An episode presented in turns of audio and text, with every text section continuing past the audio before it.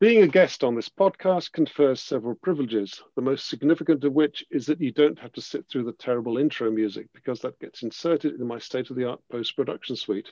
Off we go then.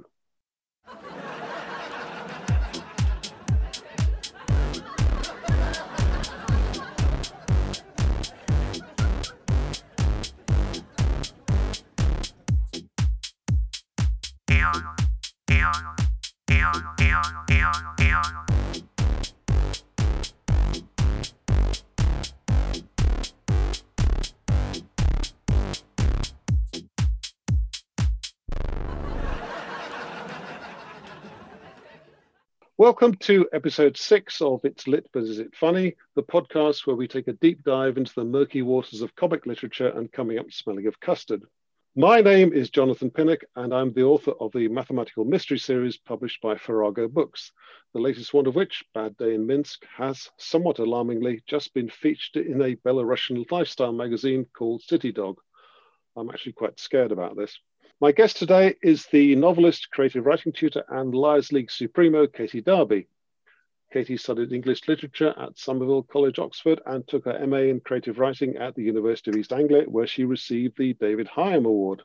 Her fiction has been read on BBC Radio 4, and she has published stories in magazines including Slice, Mislexia, and The London Magazine, as well as winning prizes in several international fiction competitions, Fish, Arvon, and Redport, among others. Her first novel, The Whore's Asylum, was published by Penguin's Fig Tree imprint in 2012. The slightly more family-friendly paperback title is The Unpierced Heart. More recently, 5 of her prize-winning short stories were published in the Arachne Press anthology 5x5, and her poem, Duct Tape, Milk, Shilling, Towels, was named as the winner of the Shooter Poetry Prize in 2019. She teaches short story writing and writers' workshop at City, University of London, and is co-founder and director of the awarding live fiction event Liars League, under whose auspices I once spent an exceptionally muddy weekend in the company of Katie and the actor Max Berendt performing at the Secret Garden Party. Welcome. Hello, thank you for having me on. Yes, I remember that. My God, that was wet.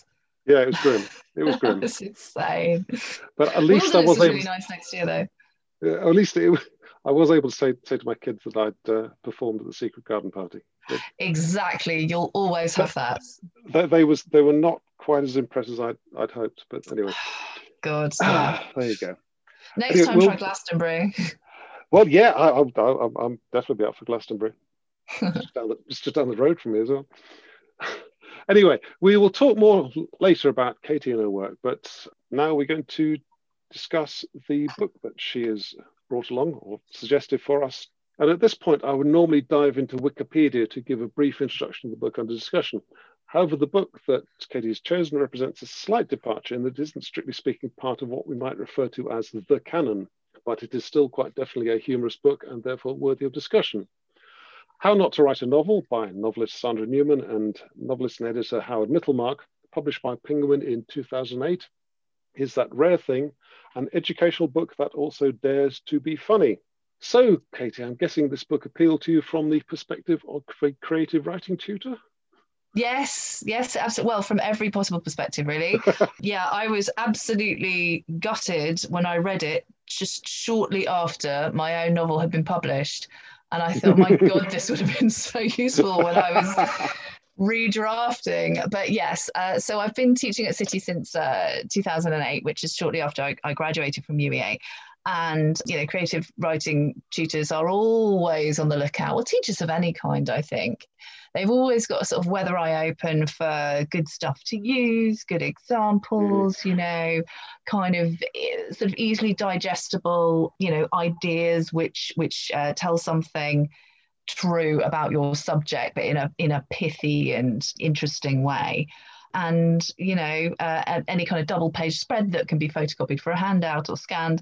I was really delighted from the perspective of a teacher. I was so delighted to find this because, and, you know, I picked it up. I can't even remember where I found it. I just probably picked it up at a bookshop. You know, it's got a fantastic cover, which has sort of, it says How Not to Write a Novel, and then it's been badly corrected with what looks like red biro to spell it correctly.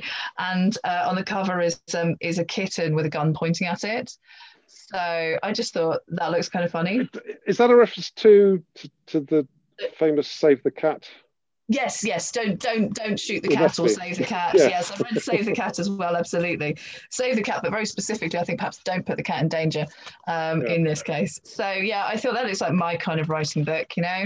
And I took it home and I read it all through in one night, or maybe like a night and a day, because it was just really like, God, I would come across a particular passage, I'd be like, oh God, no, I do that, I recognise that. And then I read the next page, I'd be like, and I see that all the time in my students. You know, I've got beyond this rookie error myself, but my God, there are a lot of people still out there who could do with, you know, knowing this particular tip. Yeah, and they just have really funny examples. I think what I like best about it is that everything is demonstrated. So they'll say, you know, don't wander off the point. And then they'll have a kind of amusing paragraph in which the character very blatantly wanders off the point. Or I was just reading one which was about they're also, I think it's both the authors are editors. Is Sandra Newman an editor as well? But I don't know, all authors are editors to some extent, aren't they? Yeah. Of their own work if nobody else is. But I love also how hot they are on grammar and using words correctly, and knowing the meanings of the words that you use. And so they have these wonderful, like, nonsensical passages, you know, where an author mangles common expressions, and they're just, some of them are just laugh out loud, or about, you know, using cliche, not using too much punctuation, directing the reader, you know, towards a conclusion, too much swearing. Let's see, tech porn, shoe porn, shelter porn, you know, where you suddenly, oh yes, this is a wonderful one actually, magiconomics, wherein character puns issue from nowhere, and it's not like a thing that you think of naturally as, you know, oh yeah, obviously we kind of know that we shouldn't kind of resort to cliche, and we shouldn't, you know, should make sure all our words are spelt correctly, and don't march a character to the mirror just to describe them, all those things that actually I always think everyone must know, but not everybody does know. But magiconomics is a thing that happens quite a lot, which is where you have a character who, you see it in Woody Allen films. I don't know if you've seen that terrible tennis one, Double Point or something like that. There's I'd largely given up on Woody Allen by the time. Yeah, this might be one of the reasons why. There is an impoverished actress played by some incredibly hot girl, maybe Scarlett Johansson, who lives in poverty in a massive Victorian flat in Notting Hill. And just like the second I saw the inside of her house, where she pays, oh, who even knows, you know, like 4 shillings and 6pence a month rent, I was just like, I don't believe this film anymore. And it happens a lot in novels. You know, it's inconvenient for the character to have to go to work, so they don't have a job, but they do live in a nice house, but there's no explanation for why they live in a nice house. And it's really particularly prevalent in London novels, I think, sometimes written by people who have paid off their mortgages and just have not rented for a while and are like, my God, is it that bad out there? Yeah. So you have to sort of remind people of the economic realities of being, you know, if their character is like 25, they're going to probably not have loads of money unless they've inherited it. And yeah, you know, just those things about thinking about how a character lives in the world, you know, when the spotlight of the novel is not on them, you know, it might be a romance, but what happens, you know, when you're 25 and you're in your first job or second job and you don't have loads of money, you have to think about where you're going to go and how much you can spend on the cocktails, and are you going to get an Uber home, or are you going to get the tube? And all this stuff is part of the texture of the character's life, and you can't just give them sort of invisible money to spend because you want to write about posh places. Yeah, so that's just an example where they just like come up with, you know, very true things that you sort of instinctively know as a reader when you see it in a book that is wrong, but they sort of articulate it and you're like, yes, that thing. Don't do that thing. Yeah, no, that is an important one. I'm trying to think of, was that one of the ones where I sort of had a guilty feeling that, oh dear, if I cocked this up in one of my novels? But I do remember having to think about that sort of thing. Yeah. Yeah. I mean, my couple of my favourites were, and by the way, I'm an expert marksman. Oh, I love that one. Where the payoff is not set up. Yeah, it's like the boy has to go underwater. Yeah, as the As the water crept up higher and higher, Jack realized the hydraulics had failed and he would have to swim underwater the length of the now submerged hallway if he was to save Cynthia. The situation looked hopeless. Fortunately, the years Jack had spent among the pearl divers of the South Pacific following a shipwreck had trained him to hold his breath for nearly 14 minutes, surpassing the ability of most Westerners. How convenient. And on the next page, there's where the setup reveals the payoff, which is the flip side of that. Yeah. And which is where Jack surveyed the rising water with a smile. With his almost instinctive understanding of hydraulics, he knew it would only take 5 minutes to swim down that corridor underwater, something he could easily achieve with his skills. It was good to know Cynthia wasn't in any real danger. Oh, God. My all-time favourite author, Dan Brown, does this wonderfully. All the time. There's a wonderful sequence in Angels and Demons, I think, where for no reason at all, quite early on in the book, I think, he just happens to mention that you could survive a fall out of a helicopter at 10,000 feet in certain circumstances. And you think, why has he told me this? Oh, I know why he's told me this. I wonder what's going to happen. And sure enough, at the climax of the book, the protagonist does exactly that. That's lamp shading. Magnificent. Yeah. That, I think that is the correct term for it. I looked up something like that, lamp shading, where something is really improbable, but you then point it out or have a character point it out or explain in advance a thing that the reader will find really hard to believe. Yeah. On the plus side, Dan Brown appears to have done it right at the start, but it's so out of context, it seems, that you're like, well, spoilers for the end of the... What was that all about? Yes. Exactly. Just casually having a conversation about falling out of helicopters, you know? Yeah, I think you have to put that sort of thing in. You know, if he was doing a pub quiz or something, if he was talking to a helicopter expert, I don't know. But those things, I think, do better when they're being sort of hidden in among other random facts. It's the conjurer's trick, isn't it? Yes, absolutely. Yeah, misdirection. Distract misdirection, yeah. But you know what? What do we know? It's Dan Brown. He's doing right, isn't he? He's doing okay. If he only makes that one mistake, I think it'll be okay. So shall I like give you some further? Yeah, go on. Favourites. All right. Okay. I'm gonna read from words and phrases. Okay. So the book is divided into different sections. There's the bit at the beginning where they have this lovely metaphor of traffic cops, and you know, a rule of the road is, you know, don't run a red light. A guideline or an observation of people's behavior on the road is if you drive headfirst into a brick wall, it doesn't usually end well. And so they're saying, we're not laying down rules, we're making observations, because we've seen these car crashes of novels over and over again. And the idea that it's a sort of anti-writing book, you know, it's not telling you what to do, it's telling you what not to do, because it's so much easier. I have an exercise in my dialogue class where I divide it into two, and I ask one group to come up with examples of what makes good dialogue. And the other half gets the fun job of coming up with examples and ideas about what makes bad dialogue. And guess what? One list is always much longer than the other, because it's so much easier to think of and point out and demonstrate things that clunk than it is, you know, things that make it good. And you can always think of an exception for each one. You know, a character shouldn't have a stiff formal voice. Well, yes, unless they're a stiff formal character, for example, you know, and unless they sort of pride themselves on never using contractions, unless they're very sort of buttoned up Edwardian type, you know, not too much hesitation or repetition, or well, except that people do use hesitation and repetition. It could be used for dramatic purposes to indicate somebody's nervous, you know. So you can always think of exceptions, but it's so much easier to think of like what not to do than what to do. And they make the what not really funny. So their sections are on plots. There we go.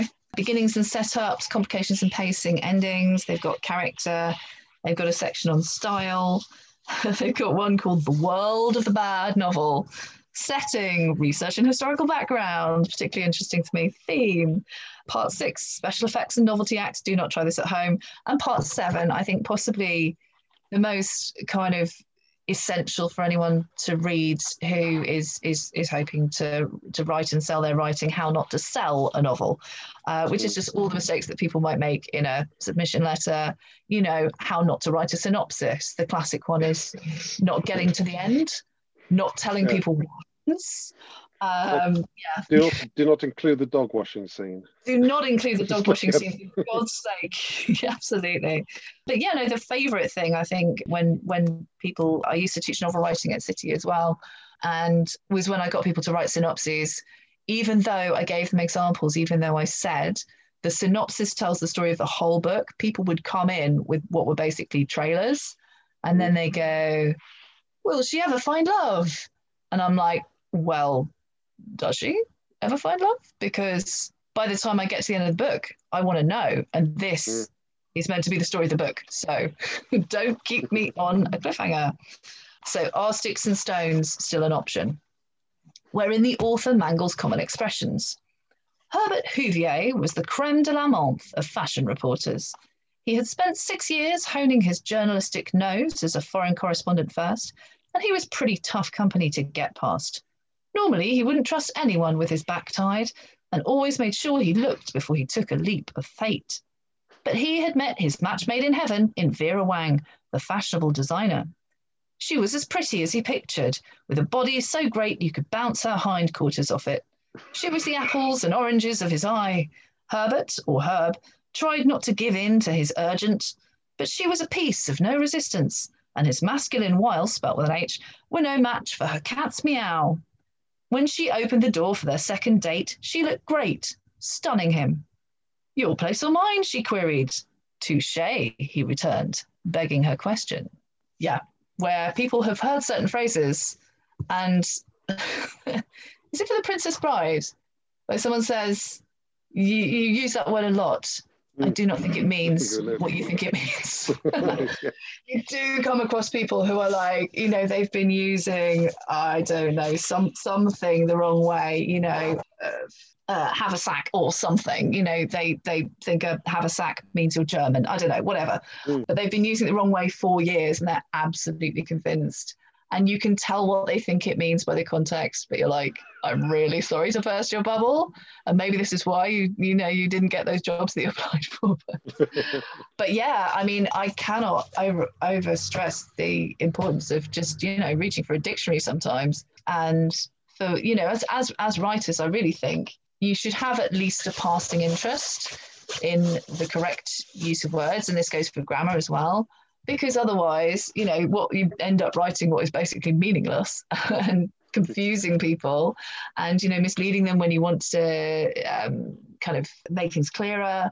Yeah, so I am one of those people who, when I'm marking stuff, I can't sort of not fix the typos. And where I can, I will sort of point out to people if they're making a mistake repeatedly, not because I'm a terrible pedant who just loves to point at people and go, haha, you got it wrong, but because... You know, the more you know about, you know, the best way to use the words or grammar or punctuation, whatever it is, the better your writing will be and the more kind of flexible and confident I would hope you would be. So, yeah, this stuff's important.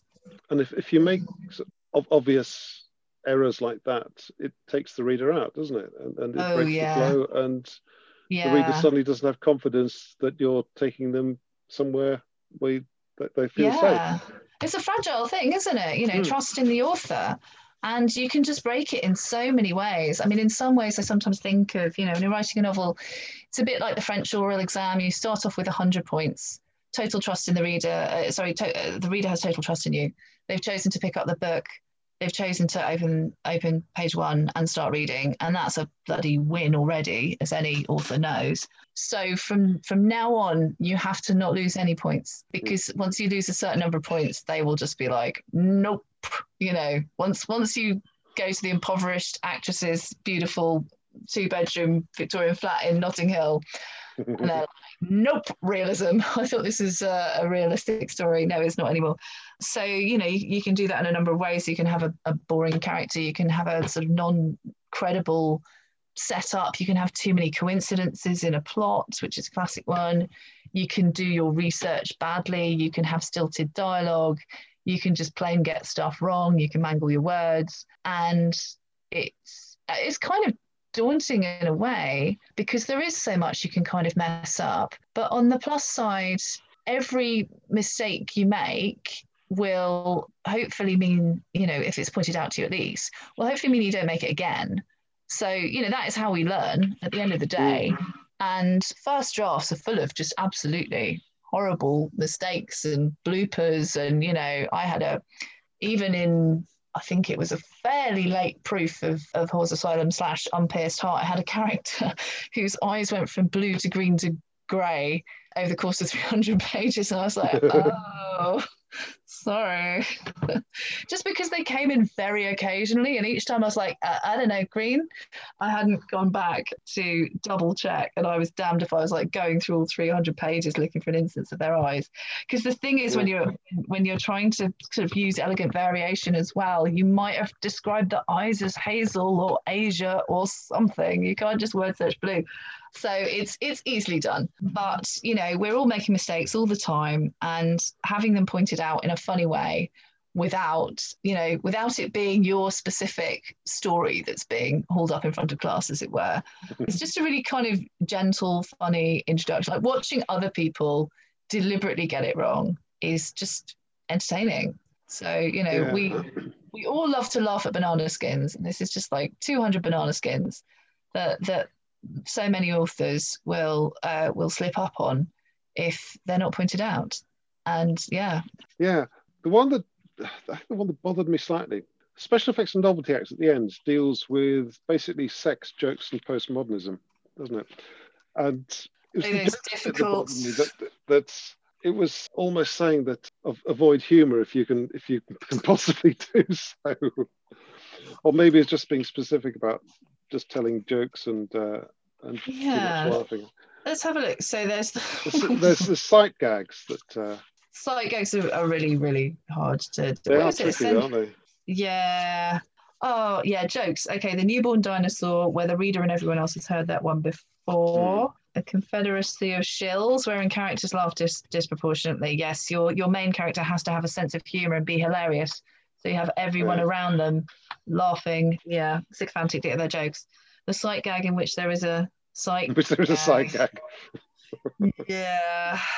It's a tough one. I mean, I don't know. I think so much humour in novels is situational and character-led as well. Yeah, it's about, you know, why would this situation make this character uncomfortable? What's, you know, who's hiding in the bedroom cupboard? You know, what's under the couch? What embarrassing secret could be let slip? I used to read everything when I was an adolescent, but I used to read some of the Tom Sharp books, which are full of both. Loads of those, yeah. Yeah, absolutely. And he used to write loads of them as well. But, you know, the very kind of 70s, 80s, early 90s, which are full of sex and very black humour. And, in fact... And it's quite misogynistic as well.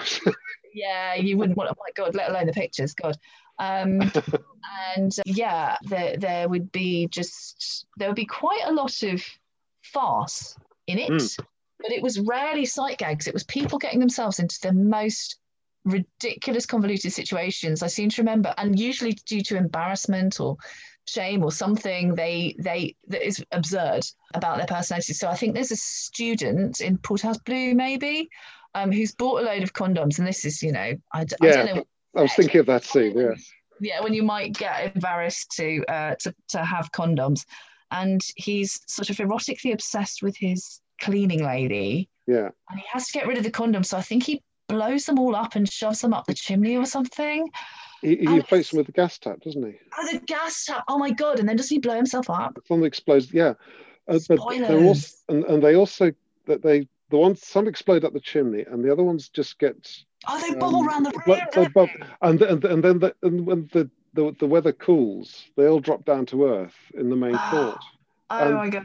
There is a great sight gag there, and of them sort of bouncing around, and one of the porters prodding them with a stick to... Yeah, absolutely, trying to capture them. Yeah. But I think, that's like the sight gag comes at the end of such a build-up. Yeah. You know what I mean? There's an extraordinary build-up to it. It's not one shot, it's a punchline to a gag that has been, like, drawn out. This poor guy, like, working himself into more and more knots trying to get rid of these condoms because he's so embarrassed of them.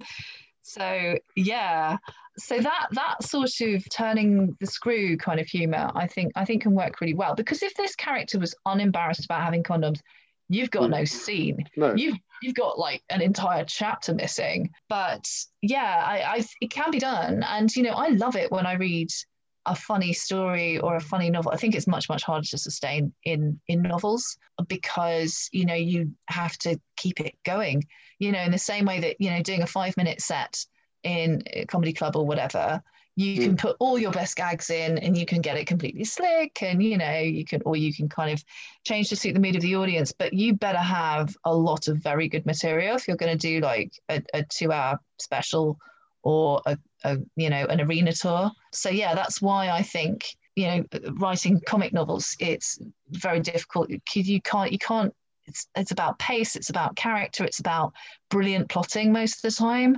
really, really fantastic setups and then unexpected payoffs.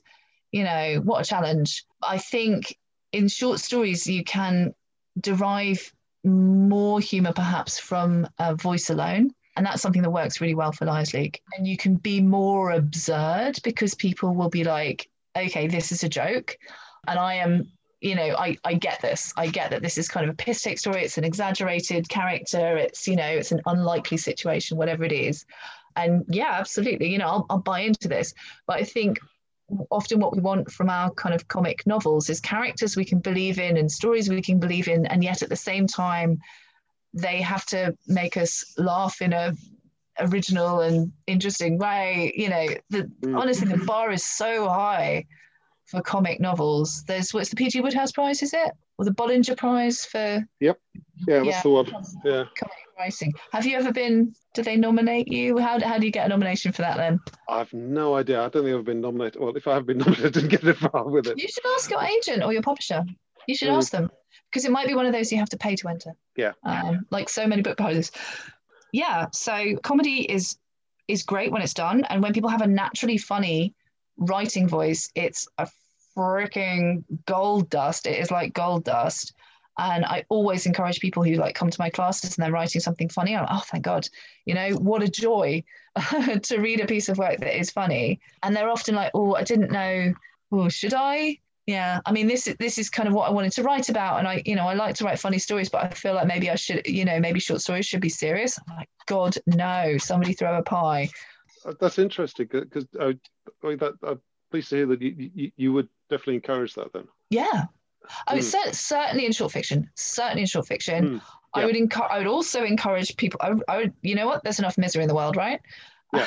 I would encourage people to, of any stripe, writing in any vein and at any length, to be as funny as they possibly can if they feel that serves the story. You know, having read so many, I've read thousands of short stories in my life, and over the last year or so, a little bit more than a year, I've been reading The Slush Pile for Granta, and. Yeah, which is fascinating because the standard is extremely high. There's not a lot of genre and there's not a lot of humour, but whenever I find one, and, you know, I'd say about 70 to 80% of it is well written. You know, it could get in somewhere else. Probably about 10 to 20% is very, very well written, and then it becomes really agonising trying to narrow them down. But if I find a well-written story that's also funny, I'm like, my God, that's at the top of my list, because... Yeah. Again, as I say, thousands of short stories have passed my eyes, and of the published ones, there are more funny ones. Maybe I seek them out. But of the unpublished ones, I tell you, like 90% of them are pretty depressing. Yeah, I mean, I made this comment talking about Kate Atkinson in the last episode. We looked at Emotionally Weird, and talk about Kate Atkinson because she actually won the Redport Prize, didn't she? With a funny story. Did she? And that struck me as quite extraordinary, that the Bridport stories tend to be very, very gloomy. Very serious. Was it early or late in her career? Very early. Oh, brilliant. Even better. It was the first chapter of a debut of Behind the Scenes of the Museum. Oh, fantastic. Literally the first chapter of it. Oh, how nice. Yeah. I was going to say, because some of the story prizes where they know that they're by famous people, more leeway is given. Do you know what I mean? They'll be like, it's a funny story. I don't know. Can we have a funny story? Oh, it's okay. It's by Hilary Mantel. All right. In that case, cool. You know, thank God. Phew. It's okay to like it. Yeah. Well, that's awesome. And everyone should make things as funny as they could. As I say, if it serves the story. But just because there's so much, and it's so much easier to write a story in which sad things happen to people. You've got a direct connection to emotion there, haven't you? Yes, exactly. You've got a easy shortcut.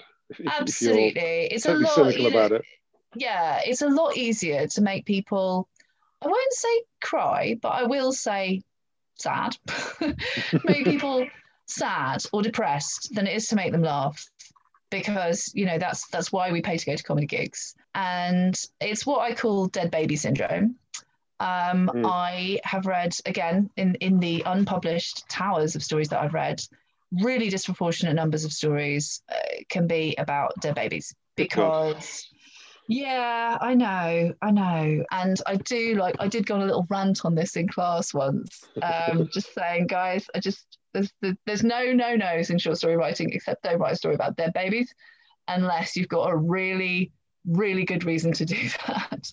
Yeah, we had a Liars League theme called Beginning and End maybe 3 or 4 years ago. Oh, coincidentally, just when I was heavily pregnant with my first child.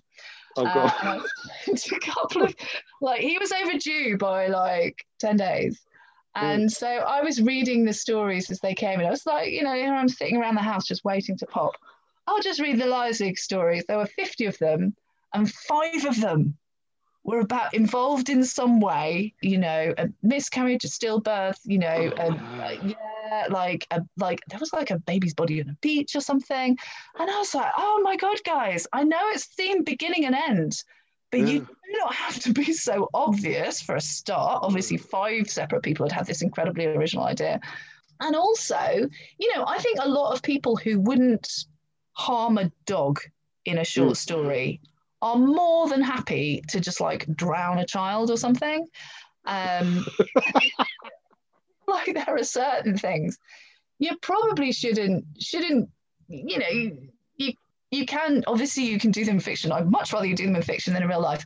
But think about it a bit more. I think people reach for a kind of easy tear jerk, sometimes a little bit irresponsibly, and they'll write this horrifying stuff, and you just think, but why would I want to read it?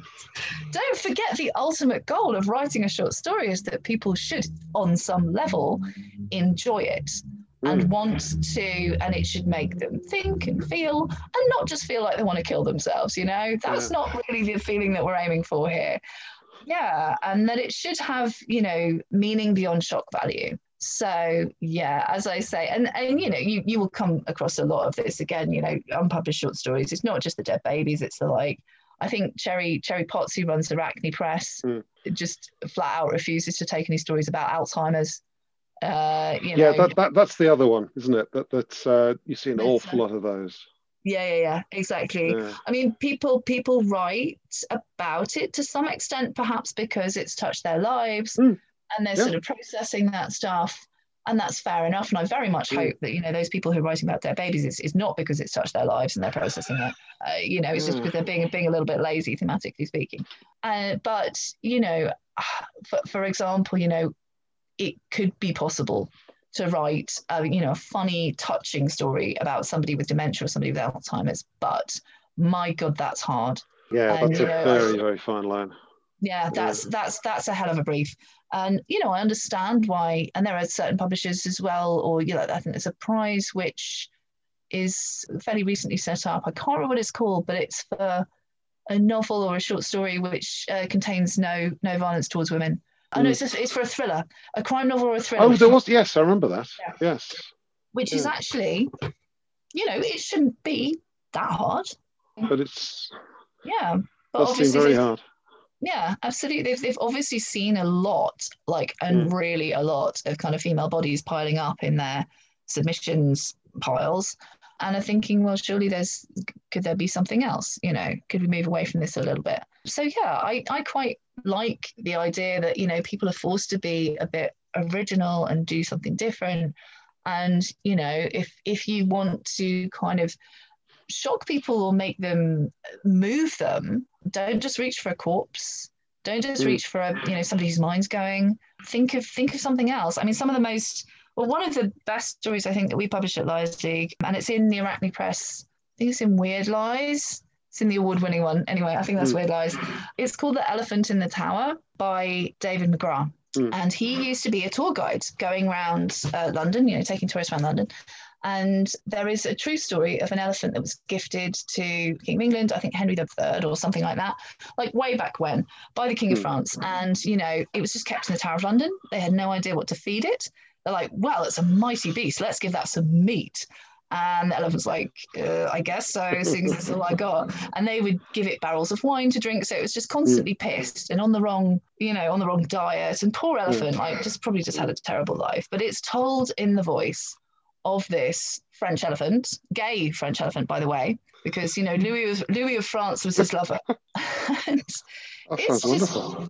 It's brilliant. Honestly, I encourage you. It might not be in the Liars League website, but it's definitely on Weird Lies. And if you really want to. If it's in Weird Lies, I've got Weird Lies because I was in that one. Yeah, honestly, I'm pretty sure it's in Weird Lies. But just look it up. And oh my God, Ed Cooper Clarke, one of our actors, did a brilliant reading. So, you know, we've got the elephant coming in and he's really, really on his, on his honour as well. He thinks he's better than all the other animals in the tower. Yeah, so he's coming in. The elephant refuses to be introduced to everyone because he's too posh. And the polar bear's comes over and is like, all right, mate, what's your name? So all the animals are characterised. And then it's, you know, and it's the diary of the elephant being kept in the tower. He's never going to be let go. And it's absolutely tragic towards the end. Honestly, it's like really, really heartrending. And it's because it starts off so funny and this character's so absurd and the whole premise is so absurd.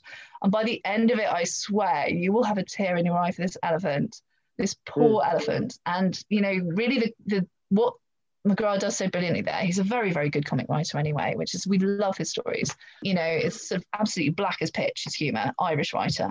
But yeah, it's so good, I think, not because it's like, gag, gag, gag, gag. You know, this is not like a Tim Vine one-liner, you know, it's not 2,000 words of one-liners, but it sets up a funny situation. The character is fantastic. It is absurd, but in a kind of Beckettian way. And it also, you know, undercutting that absurdity, the thing that makes you laugh at the beginning makes you weep at the end. And you have this huge contrast between, you know, it's that classic book blurb, isn't it? Oh, made me laugh and made me cry. Great, you know? And what that means is you've got these two extremes of emotion. The author is manipulating you in one way in chapter one, and then they pull the rug out from under your feet. And because you're coming from a high, that kind of roller coaster experience, that emotional roller coaster experience is much more exciting emotionally and much more compelling to read than any amount of like just really depressing stuff piling on top of a really depressed character where just things go from bad to worse. Although having said that, I'm reading the Dan Simmons novel, The Terror, on which the recent kind of TV series is based. So I watched the series and my very good friend who's also a brilliant writer and a funny short story writer, Lauren Van Schaik, I recommend her work. And she just got listed in the Gally Beggar, shortlisted in Gally Beggar, and she had a brilliant story about a nunnery full of cat-obsessed nuns in sort of 14th century France, and that was in the White Review. Anyway, like she can do humour and she can do literary and whatever. Anyway, she bought me The Terror, and it's basically 700 pages of people just like dying in extremely cold conditions, but it's really tense and it's really well historically researched and all that sort of thing. I wouldn't normally recommend that, but it's basically horror fiction and it's basically a tragedy. It's the structure of the book is a tragedy. So things, you know, hope exists in that story though, however, I would say, you know, there are kind of pinpoint moments, you know, potential reversals where they think that everything's going to be okay and then it's not. And then they think that everything's going to be okay and then it's not. But what people too often do, I think, you know, it looks like it's going to be pretty terrible And then, you know, the outlook's bad, it's going to rain, you go outside and it snows, you slip in the snow and break your leg, you know, the ambulance that's come to rescue you runs you over, that sort of thing. That kind of constant downward trajectory that sometimes people kind of feel like the more misery they pile on a character, the more sort of meaningful or profound a story is, but that's not how it works. We just lose interest after a while, I think, as readers. Comedy, and they can be very slow as well, these books, all these stories. At the very least, humour, like funny books. I'm trying to think of a funny book that is not well-paced or that doesn't have quite a brisk pace, and I can only assume they are all unpublished. Yes, that's probably the answer. Just trying to think of a funny book I really like you mentioned Douglas Adams, and Hitchhiker is, you know, really, really quick pace, like so much happens. They zip around the universe, the dialogue's really snappy. And whenever something, you know, appears to be sort of on a hiatus, we just zip to the book, don't we? And have, you know, a little humorous aside. I mean, that is a fantastic device, the book. Oh, it's so good, isn't it? It's a work of genius, that. So clever. Yeah. We should all do that, shouldn't we? I think there's one point, in fact, where Arthur is trying to get a cup of tea out of the ship's computer by describing the history of the East India Company or something like that, and you just like cut to, and you realise this is going to take hours, and we just cut to some description of something else from the book. Something it's always kind of tangentially related, but yeah. So you've got to have pace, and that's a really hard thing to do, and I think sometimes that's why people are afraid. Also, it's much worse. It's so much worse, isn't it? When you tell a joke and it fails. Oh, yeah. And nobody laughs. Yeah. Whereas if you tell a sad story, people can't, like, react inappropriately. They're not allowed to burst out laughing. That is etiquette, you know? You don't talk about your hamster dying and people are just kind of snorting in the corner. They have to make a sad face. They have to be like, oh, my God, that sounds awful. Oh, no, you know. Mm. And I think so, therefore, we find it more kind of less socially risky and... You know, that's a very good point. Yeah, writing is different, but I think we still think of it in a way, you know, we are, as it were, we're talking to people, we're talking to our readers, but there's so much less risk involved in writing a sad story where you're not trying to provoke, you know, as difficult a reaction as laughter, as unusual a reaction as laughter and humour. You're just kind of piling misery on misery, or you're telling a kind of ordinary story of ordinary lives, which is totally fine and can be brilliant, but it's easier to write these kind of these more sober things, more somber, I should say. I wonder if humour goes down particularly well at live events because you can get the cues from other people that this is the point to laugh, because the audience, maybe some of the audience will get the joke and then maybe I should laugh at this point. Yeah, it really does, I would say, because Liars League, I think one of the sort of non-stated reasons. Okay, one of the reasons that we started Liars League, myself and Tim Aldrich, a friend of mine, went to. I was just about to launch into. Oh, sorry. Yeah. Well, no. Don't apologise, because I was just thinking we've been talking about Liars League without actually explaining what Liars League is, and I was about to say, can you explain what it is? And you very brilliantly started doing it, and I should just let you do it. Go on. A bi-monthly live literature event where actors read new short stories.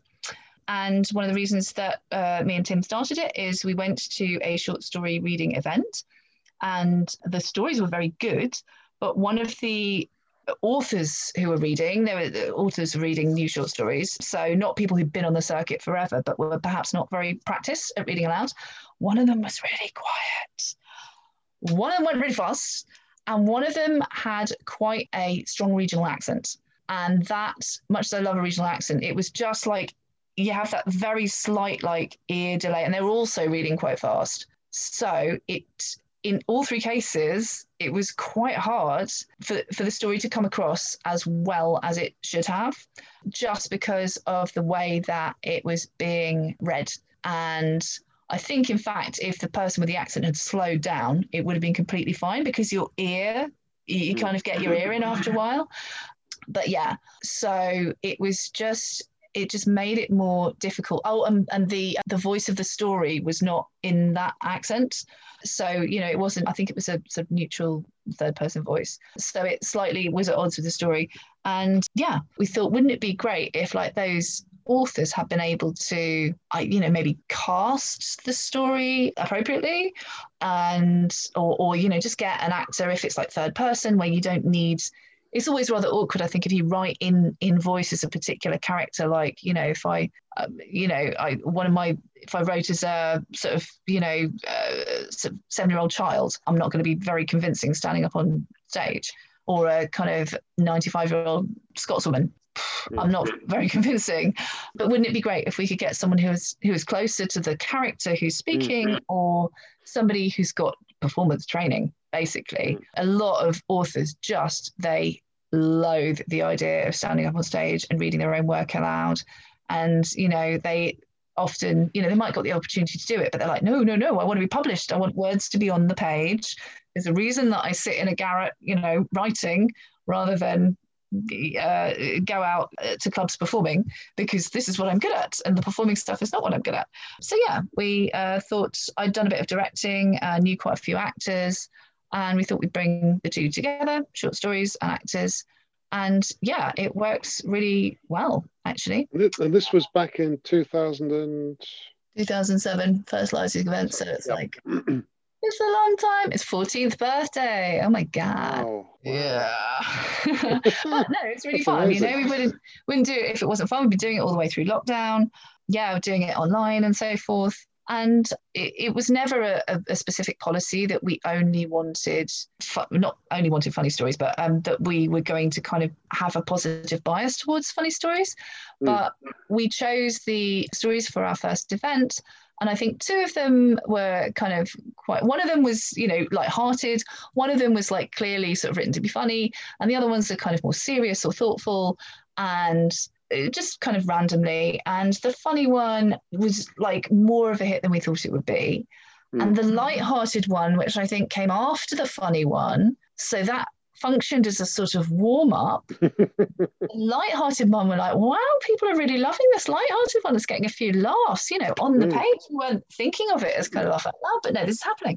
So yeah, that thing of a crowd being warm and knowing that they're in for a fun night and that it's meant to be fun and it's okay to laugh and react and kind of, you know, clap at different bits or whatever it is. Like, it's okay to kind of respond in a way that is more like a comedy club, ideally without the heckling, and less kind of solemn sitting there ingesting literature kind of reading. You know, there is a certain kind of respectful somberness about some live readings, which is, you know, everyone's at the Church of Literature and we all have to kind of sit there very quietly and not shuffle and, you know, drink our warm white wine and that sort of thing. The idea that a literary event should be fun to attend and that people should like show up and be like, oh, wow, that was great. I didn't think it would be that much fun. And, you know, bring their friends along because it is a fun evening to come to. Because the audience is growing, isn't it? Because I remember, I think the first one I got in was in 2008 and it was in the little room above the pub. Yeah. And then a few years later, you're in the Cavendish Square, Phoenix? Phoenix? Yeah, the Phoenix, yeah. And that's a much bigger room downstairs and you're still packing it out. Oh, yeah. Yeah. It's got to be distanced now, of course, but no, that's a really big room. And yeah, you know, there's an appetite for it, which is good because, you know, and it's also, my God, it's cheap. It's probably entertainment in the West, and we haven't changed our prices for like 10 years. We started off at £2 and then we like did a hike to £3 after about a year, and it's been a £5 for at least 10 years. So if you can get a ticket for anything else, 2 hours of live entertainment for a £5 in the West End of London, please let me know. I'd love to go. But yeah, Liars League is somewhat absurdly cheap, I think, for the amount of kind of entertainment provided. But, you know, we buy the authors, I mean, for that reason, to some extent. We aren't able to pay the authors and actors directly, but we buy them drinks and the night. And, you know, if they can't make it, we'll buy them a book and stuff. So it's kind of token payment. But yeah, obviously the authors will get a live, you know, a professional actor to read their work. And I think that's often, you know, a sort of valuable novelty. Oh, it's wonderful. I mean, it's a fantastic thing to hear a proper actor read his stuff. I think a lot of people really appreciate it. And Emma Gray, who's an author who has recently started submitting to us, and I don't think we've picked up every story that she submitted, but quite a few.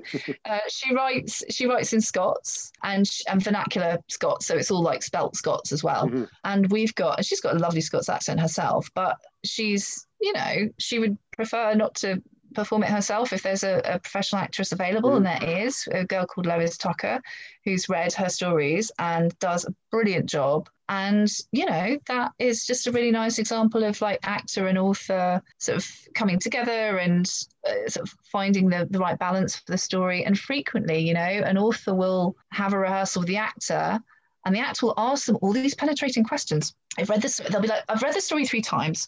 And I noticed that on page whatever, and the author's sitting there going, oh, dear.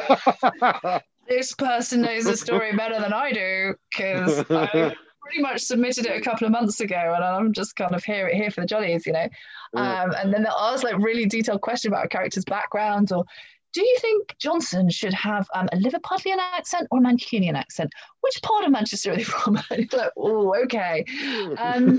But that kind of respectful attention, that kind of deep diving into the context of a story or the back history of a character or where it's set or what a particular line means. Half the time, like the actors, I'll have gone through it looking for typos, and then the actors will be like, so on page 3, I think there's a repeat in there. I'm like, oh God, I should have seen that. But, you have all these eyes on your work. You have somebody thinking about the character and the story really deeply in a lot of detail so that they can get it right. And I think that's not only a very flattering thing, it's a really valuable thing for you as a writer to have that kind of forensic eye, that sort of almost editorial input from, me as the editor and kind of, behind the scenes person, but also for the actor who comes at it from a different perspective as well. They'll come at it from a performance perspective as well as being readers themselves. And they can find stuff in stories as well, that thing where you're like, oh, I don't know, is that one going to go down all right? And it's an absolute like roaring success, and you think, how did that happen? Or a story that you think is, oh, it's all right, it's fun, it's a bit silly, and then you realize, is it too flimsy, is it a bit like, are people just going to think it's a bit dumb? And then it gets read out and people are just absolutely, it may indeed be a very silly story, but people are loving it. And it's all in the performance. It's what it is. It's in the story, but it needs to be brought out by the performance. And because of the context, it works in a completely different way. It works as a piece of theatre, basically, a comic monologue. We had one which was, I think, Christmas 2019, there was one which was written in the style of a nursery newsletter. Dear Lambs, how lovely it was today to, almost kind of Joyce Grenfell-y. And Gloria Sanders, who's one of our liars, she reads the stories, but she's also like a stalwart actor. She's super adaptable, and she's a brilliant comic actress. And she just like absolutely nailed it, to the extent that when we had a fire alarm in the middle of the story, that got... And then her response to it got a laugh. And then we managed to keep people like in their seats for sort of 5 minutes while the fire alarm was taken off. And when she got back on stage, she got a round of applause and then finished the story. So, what can I say? Actors are awesome. But yeah, for a writer whose reward is so often, in months and months' time, they will get a hard copy of something that looks nice through the door with their words in it, or they will get a link from the editor of a webzine to actually go to a live event. And, if you've written a kind of poignant story, your reward is silence. That thing where everyone is obviously like on the edge of their seat or just listening really hard, and you can hear a pin drop, and the old cliche sort of act having them in the palm of their hand. That's your reward. And if you've written a funny story, your reward is laughter. And either way, like, you've got these, you actually see your readers hanging on your words. You may not be saying them, but they are your words, you wrote them, you can take the credit. So I think that is probably quite a new experience for a lot of writers, that live experience, without having the nerves of having to read it out themselves. And I hope it encourages people who write funny stuff for us and get a kick out of it, out of hearing it read, to do more, because there should be more funny stories in the world, in my opinion. How many submissions do you get? Guides. I'm sorry, what was that? So how many submissions do you tend to get? It sort of varies. When we have like a themed one which is specific, like flash fiction, then we get many more. So we'd probably get between about 40 and 60. We used to get slightly fewer when we were monthly. Now we're bi-monthly. We get between sort of 40 to 60, sometimes goes up to sort of 80, sometimes 100. If we do a flash fiction event, we'll definitely break 100 most times. When we do our Women and Girls event, that's an annual thing now, because we realised that in terms of authors submitting to us, it was about 2/3 men. Really? Yeah. It seems odd because short stories. That's odd, isn't it? Yeah. Short stories. Like there's a lot of kind of prize winners and stuff. It just so happens that just kind of going through, you know, I kind of assuming from gendered names, but you know, when I didn't know, you know, I just kind of discount it.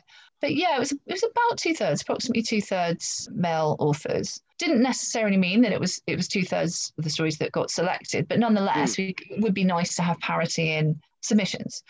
So to encourage more women's stories, we have a Women and Girls event every August, and we always get a lot of submissions for that. It's a funny one because you're like, well, you know, you can submit for all the other themes as well.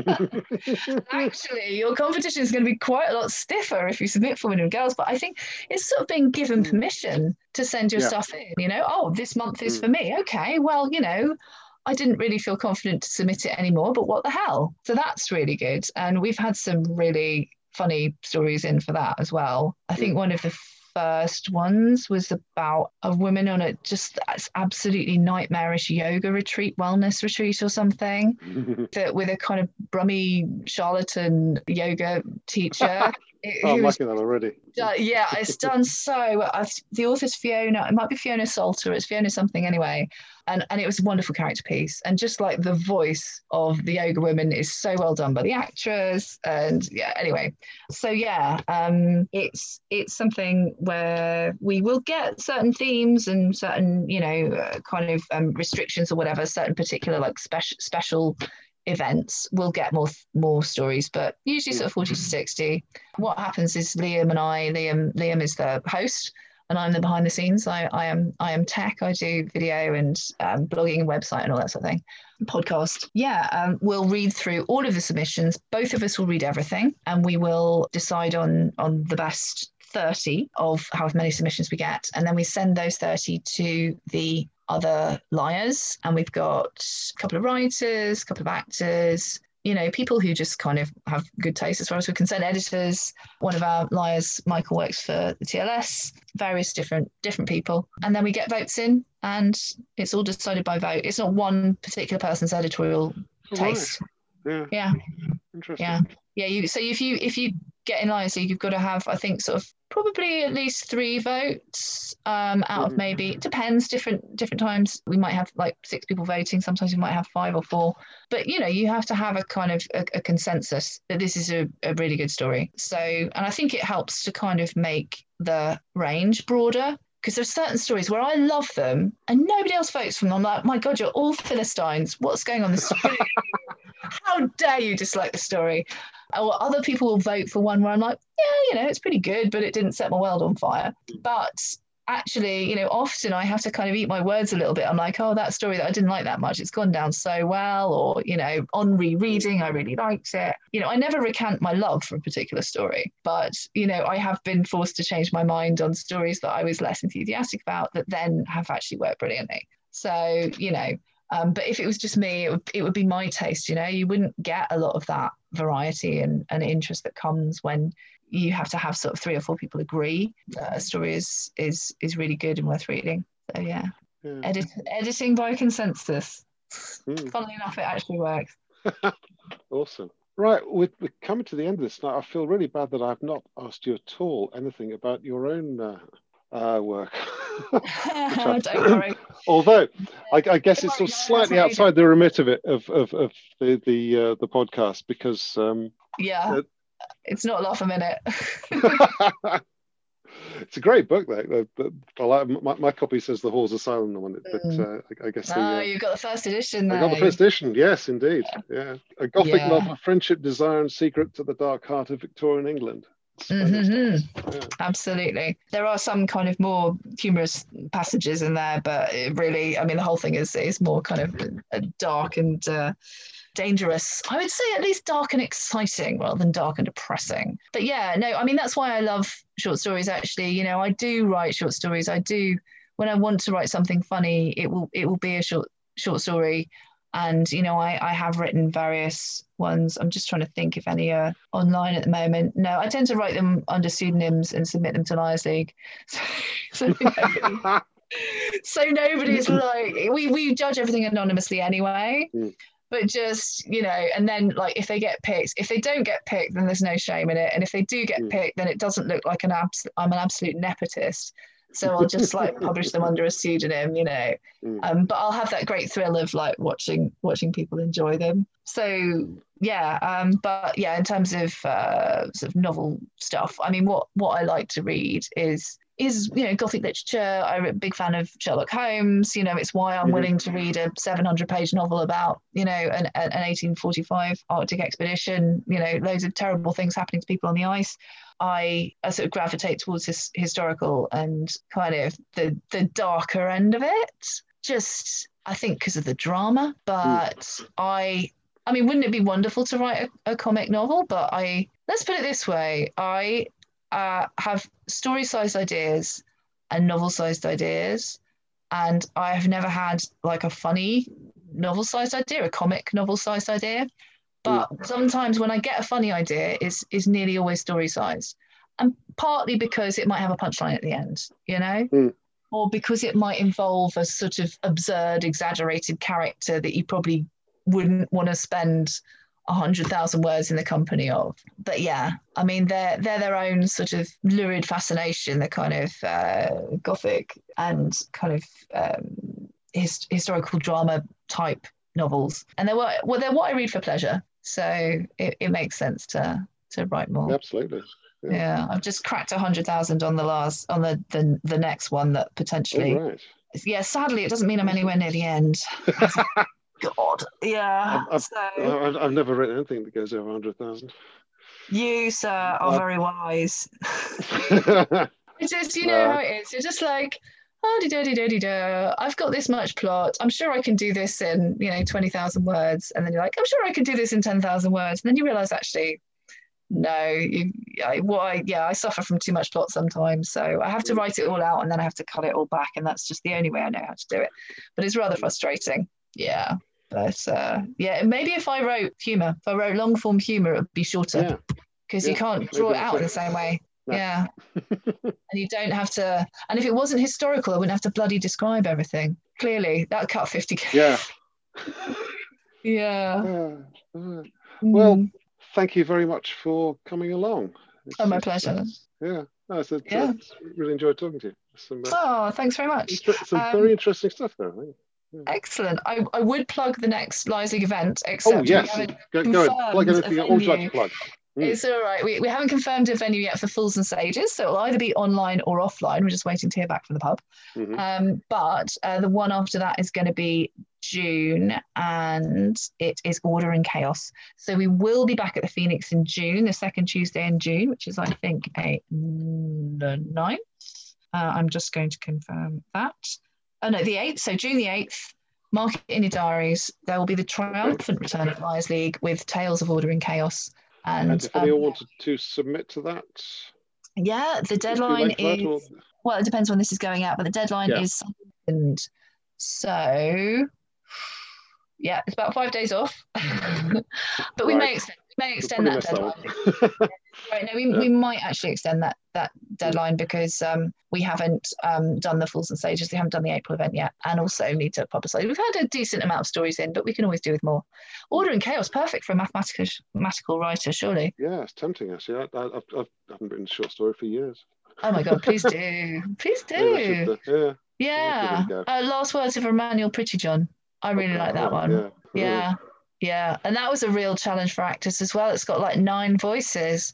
And even I had to change it so that it swapped. So we had to swap it around, didn't I? We swapped it around. Alternating male and female. Absolutely, yeah. But even then, and people were like, "Oh, I don't know, it's got 9 voices." We're like, "No, it's really good. We're going to do it anyway. We're going to come across. We're going to find a creative solution," and we did, and it went down really well. So yay.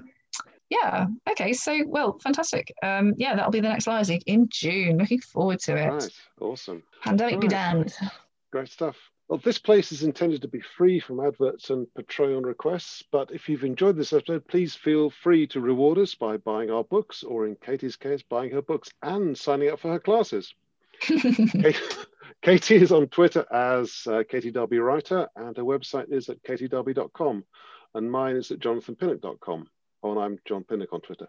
And do please rate, review, and subscribe. You'll find this podcast in all the usual places. Next time, I'll be talking to fellow Farrago author Paul Flower about Joseph Heller's Catch-22, as well as his own slightly too close for comfort satire, The Great American Cheese War.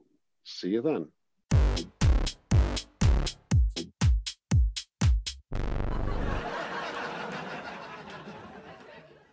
And having listened back to all that, I've realised that a Zoom glitch swallowed the deadline for submission to the Liars League Order and Chaos Night. However, as it happens, I've also just been informed that it has now been extended to May the 9th. So if you get your skates on, you should still be in with a chance. Check their website at liarsleague.com for details. And I wasn't just being polite to Katie just now, it really is a fantastic event to submit your stories to, especially the ones that might be a little bit too funny for the lit mags. Good luck.